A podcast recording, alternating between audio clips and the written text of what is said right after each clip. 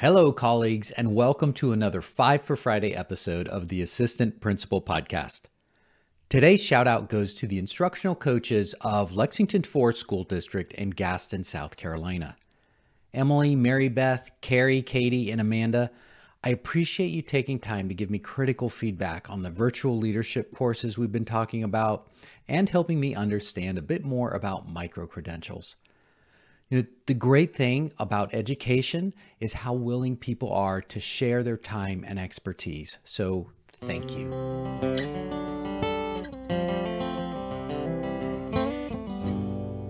Hello, colleagues, and welcome to the Assistant Principal Podcast. I'm your host, Dr. Frederick Buskey. We're all on a leadership journey. Every day we have a chance to grow. Every day we have a chance to help others grow. My goal and the goal of this podcast is to help you grow into being a strategic leader. A leader who puts people before purpose, who solves problems instead of treating symptoms, and who understands the difference between progress and action. Through this podcast, my daily email, and virtual programs, I'm working to build a network of inspired and inspiring school leaders. Let's get started on today's adventure and this unique opportunity to learn to live and lead better.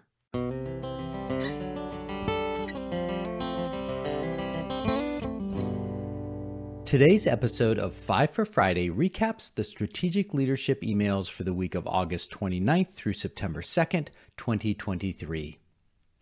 The entire week's emails are about change, specifically when a change initiative goes wrong, we hit the road bumps or something just isn't going right.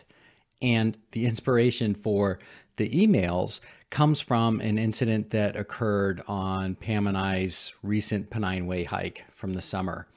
So the situation was that we knew we had a lot of ground to cover that day, but it was really, really hot. So for lunch, we went off trail in a little town and found the local pub, which was absolutely excellent. The food was great. We had some liquid to refresh, but then we began socializing. There were all kinds of different characters in this pub, and we hung out for a while and we wound up staying probably two hours longer than we had intended. So we left the pub and we still had a long hike in front of us. And like I said, the pub was off trail. So we looked at our map and we thought, okay, we can go back the way we came and hit back to the trail and continue. Or maybe we can take a shortcut. Now, in England, they have this interesting situation where there are rights of way over land. So every piece of private land has to have a point of entry that people can cross through.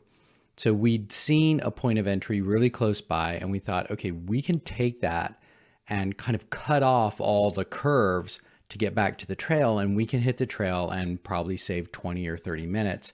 And again, it's getting it's much later in the day than what we intended. So we're not desperate, but we know we need to push on.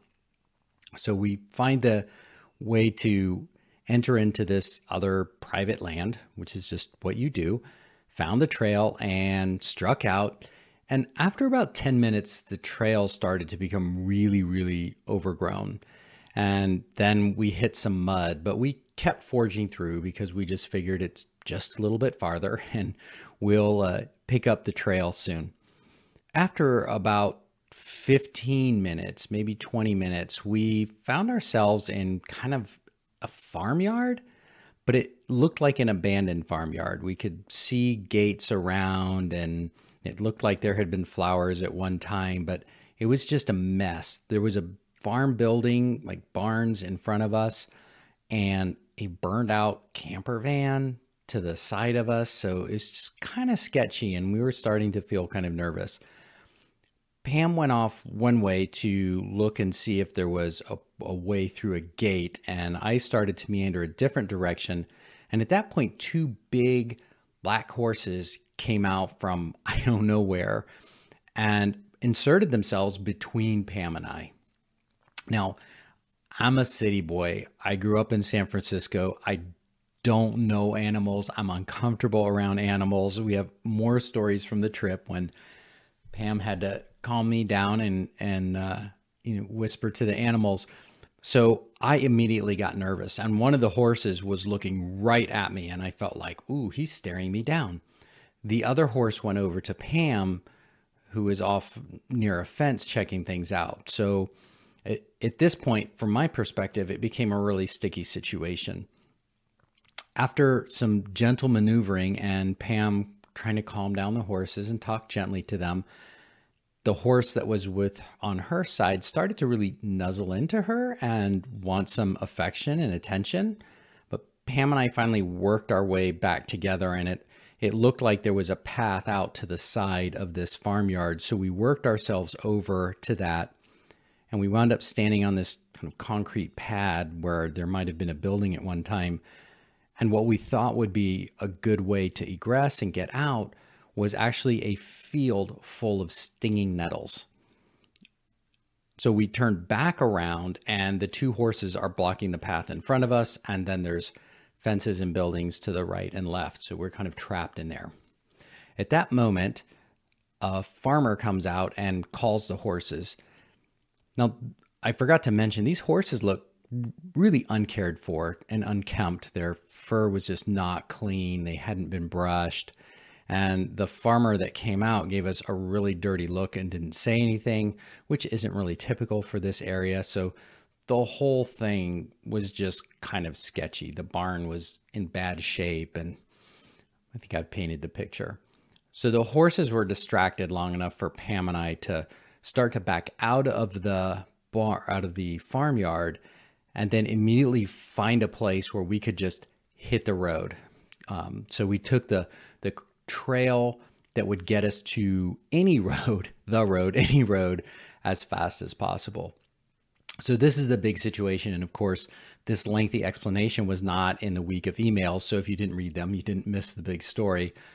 But from this, as we hit back the road and then eventually wound up walking just as far as we would have if we hadn't taken a shortcut, we talked about what the leadership lessons were from that. And so we pulled these three things.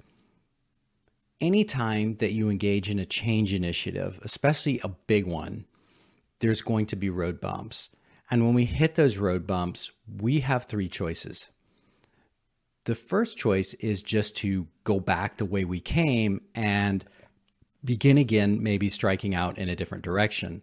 So, at that first check in point when things first started to get rough, Pam and I could have reassessed the situation and said, you know what? This is a waste. We've already burned 10 minutes. We're going to burn another 10 minutes going back, but let's cut our losses and let's go back and then hit the trail the way we we should without trying to take a shortcut. So one option when a change initiatives goes south is to just get into it and then just go back the way you came. Just give it up, lead it, leave it, and return to wherever you were before. The second option then is to press on. And I think this happens a lot. We get on a path, things start to go wrong, but we just continue to push forward. Sometimes you can break through that hump and get to the place where you wanted to go. But many times we're encountering resistance and we're encountering problems for a reason. The reason being that that change maybe in the long run is not is not actually what's best for us or our organization, our people just don't have the capacity to follow through with it. And so that's where Pam and I found ourselves. We continued to try to push through, but then in the end, we encountered barriers that were just insurmountable, at least to a city boy with me who's not used to being around horses.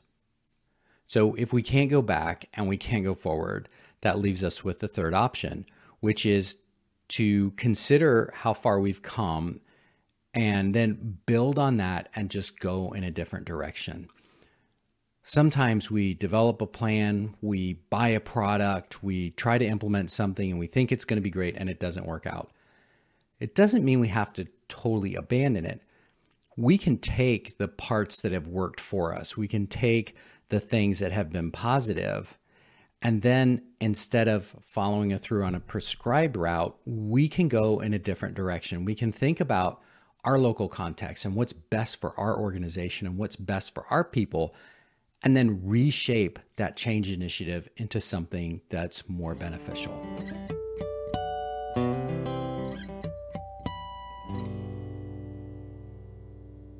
So I hope you've found humorous and laughed a little bit about our story with the horses, but I also hope that you've been thinking all week about change and about the different changes that you're trying to roll out in your school or your business or wherever it is.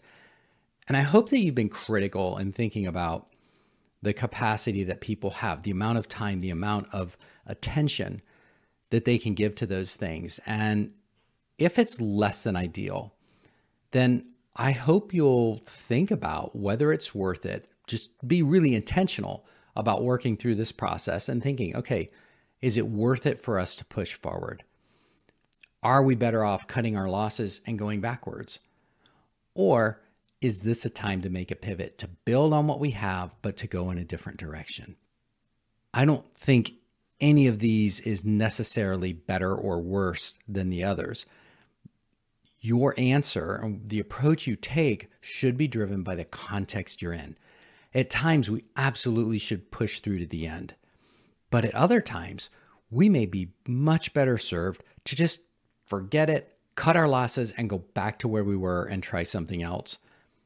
And then there are those times when we've done enough work that we've seen something positive, we have something to build on, and then we can move it into a different direction. Well, that's it for this week's Five for Friday rendition of the Assistant Principal podcast. Thank you for including me on your journey. If you'd like to walk more with me, I have a couple simple ways to do so. You can invest $9 a month to become a supporting member of our community. You'll get early and unfettered access to our free courses, a discussion area, a library of past content, and the occasional webinar. You'll also be helping me to continue investing both time and resources into producing this podcast, writing the daily email, and producing the other free content. Alternatively, you can become a full member of our APEx community and join me for monthly group coaching and lots of other perks. You can get details and links for either of these at my website at frederickbuskey.com. I look forward to seeing you next Tuesday for my discussion with Lisa Perry a principal of a K 12 school in rural South Dakota. Lisa works with the state support program for teachers in years three through five, and we discussed what APs could do to help those teachers grow. Tune in Tuesday for a great episode. Please remember to subscribe and rate this podcast. Rating the show helps others find it, and if you want to be a super fan, consider leaving a review. Again, you'll be helping others find the show and you'll be making me smile and maybe you'll even find yourself getting a shout out at the top of the episode.